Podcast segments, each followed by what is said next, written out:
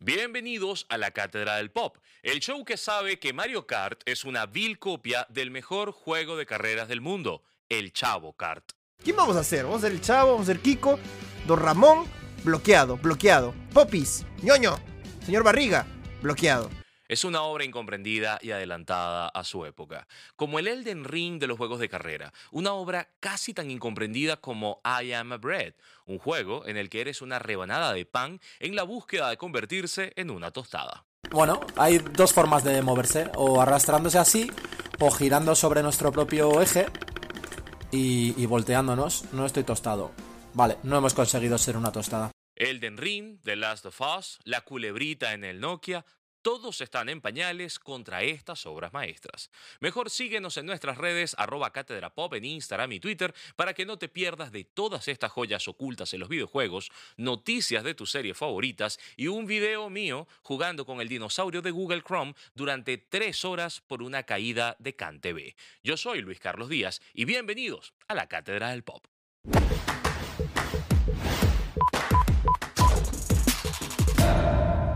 Arrancamos un nuevo episodio de La Cátedra, el show favorito de todas esas personas que ya dicen cuál serie están viendo, porque eso los define más que el signo del zodiaco. Porque, amiga, ya la humanidad superó esa etapa. Ahora, sin importar el signo, todos lloraron la muerte de Neji.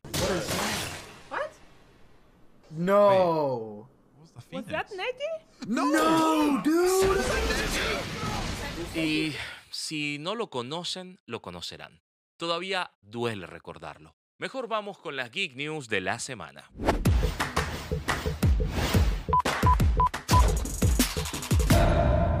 Luego del éxito del documental El estafador de Tinder, que si no lo viste, pues básicamente es lo que pasaría si María no fuera de Tocorón, sino de Israel, e hiciera millones de dólares vendiendo amor por WhatsApp. Lo cierto es que este documental de Netflix no ha sido la mejor publicidad para la aplicación de citas, que se ha visto manchada por todo esto. Tinder ha decidido aliarse con Garbo, una empresa que recopila antecedentes penales en el mundo para que te sientas más seguro de con quién haces un match. A ver, yo no uso Tinder, pero si un día quisiera abrirme uno, te juro que lo que sale de mí se trata de un malentendido. Todos lo saben. Acéptame un café y te lo cuento, ¿vale? El éxito de The Batman ha sido espectacular. Creo que nadie esperó que el Battinson fuera tan exitoso. Y sin duda, uno de los personajes que más le gustó al público fue el pingüino de Colin Farrell. Tanto así que DC y HBO confirmaron que están trabajando en una serie de El Pingüino que llegará a la plataforma de HBO Max. Al parecer mostrará la vida del capo de la mafia de Ciudad Gótica antes de la llegada de Batman. ¿Qué es lo bueno? Matt Reeves, director de la película, será el productor de esta serie. Lo malo.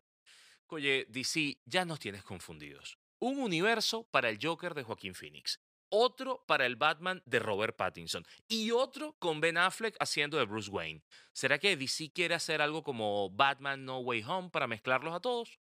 Yo me anoto en esa. Luego de que Rusia invadiera Ucrania, muchas empresas y productoras importantes del mundo decidieron marcharse de dicho país.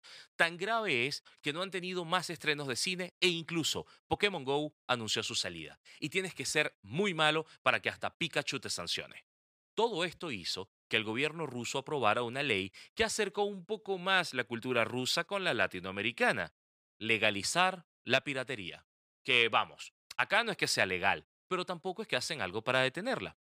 Incluso el Parlamento ruso incentivó a la población a descargar torrents de las nuevas películas de Hollywood, así como también a tomarse la propiedad intelectual de las empresas que hacen vida en los países que los sancionaron. ¿Será que veremos una versión de Hello Lenin? ¿Un Spider-Man que se guinda del Kremlin en vez del Empire State? ¿Será que veremos un Big Makowski o la vodka cola? Que bueno, eso sí es la bebida hecha por un liceísta.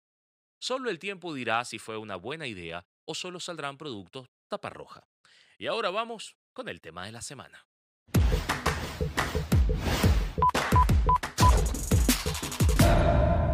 Si eres millennial, seguro que tu primer contacto con alguna producción asiática fue con Pokémon, Yu-Gi-Oh!, Caballeros del Zodiaco o Dragon Ball en Cartoon Network, Nickelodeon, Venevisión, que sin duda es el mejor canal para verlo. Justo después de Voltea para que te enamores y antes de Somos tú y yo.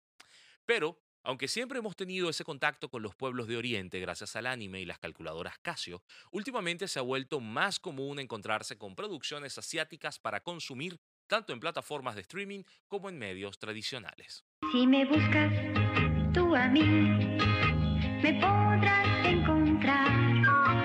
Es en serio. Ya no se trata de Messenger, Candy Candy, Heidi o Marco. Este fenómeno creció y está presente en cada esquina. Pero ¿por qué pasa esto? Pues según los entendidos del tema hay varias razones y hoy te voy a dar las dos más importantes. Primero, la globalización ha permitido que desde nuestras casas en Santa Elena de Guairén podamos ver cualquier cosa en el mundo solo con conexión a Internet o con televisión satelital. Y dos, son buenas, bastante buenas. Y el Internet se encarga de publicitar las cosas que son buenas. Yo vengo de Internet y lo sé. Un ejemplo de esto son los doramas, ¿ok? Novelas surcoreanas que son unos daramones al mejor estilo de Elia Fiallo, que se han vuelto tan grandes que en el año 2019 el 7% del turismo de ese año en Corea del Sur se hizo por gente que quiso ir hasta allá luego de ver alguno o varios doramas.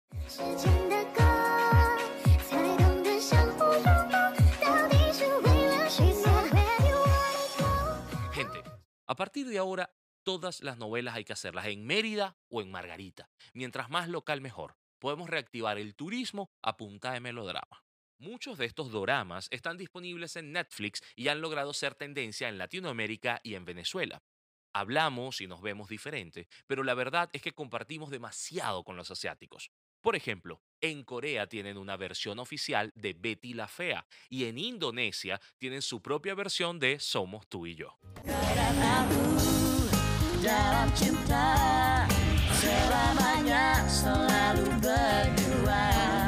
No quiero. Necesito saber cuál es la versión indonesia de Víctor Drija, porque seguro lo confunden también con Brad Pitt, pero eso no viene al tema ahorita. Todas estas producciones han hecho que haya un boom de las culturas asiáticas en el mundo, tanto así que en un país como el nuestro, que no se caracteriza por ser de los más globalizados, se están volviendo populares platos típicos de esa región como los vegetales fermentados, el, kimchi coreano o ese sancocho japonés que llaman ramen. Sin embargo, todavía es común escuchar gente que dice que no ve las comiquitas chinas porque son raras, o peor aún, la iglesia Católica de México dio un comunicado oficial reconociendo que Pokémon y las tarjetas atentan en contra de la santidad de la familia, de la santidad del hogar, promoviendo agresividad, violencia y asesinato. Violento es el predicador. Es un poco exagerado, sobre todo viniendo de gente que nunca ha visto Pokémon. Pero, ¿por qué te digo todo esto? Para que dejemos los prejuicios. Las producciones asiáticas resultan buenas y de un estándar de calidad bastante alto, algo que parece que Hollywood ha olvidado en los últimos años. El 2020, la película Parasite tomó al mundo por sorpresa en los Oscars. La serie del año 2021 fueron Los Juegos del Calamar y ahora en el 2022 está nominada al Oscar a Mejor Película Drive My Car, una película muy japonesa pero que igual llega a tu corazón o a tu cocoro.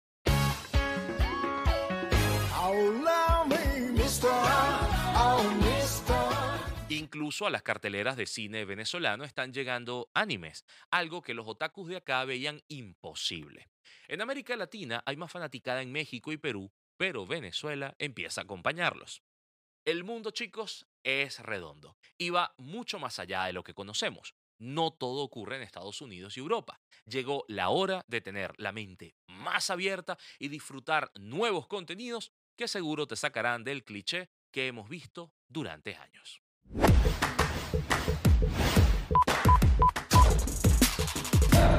Las recomendaciones de esta semana tienen nombre y apellido. Neil Gaiman, un autor de fantasía británico tan exitoso que muchas de sus obras se han adaptado.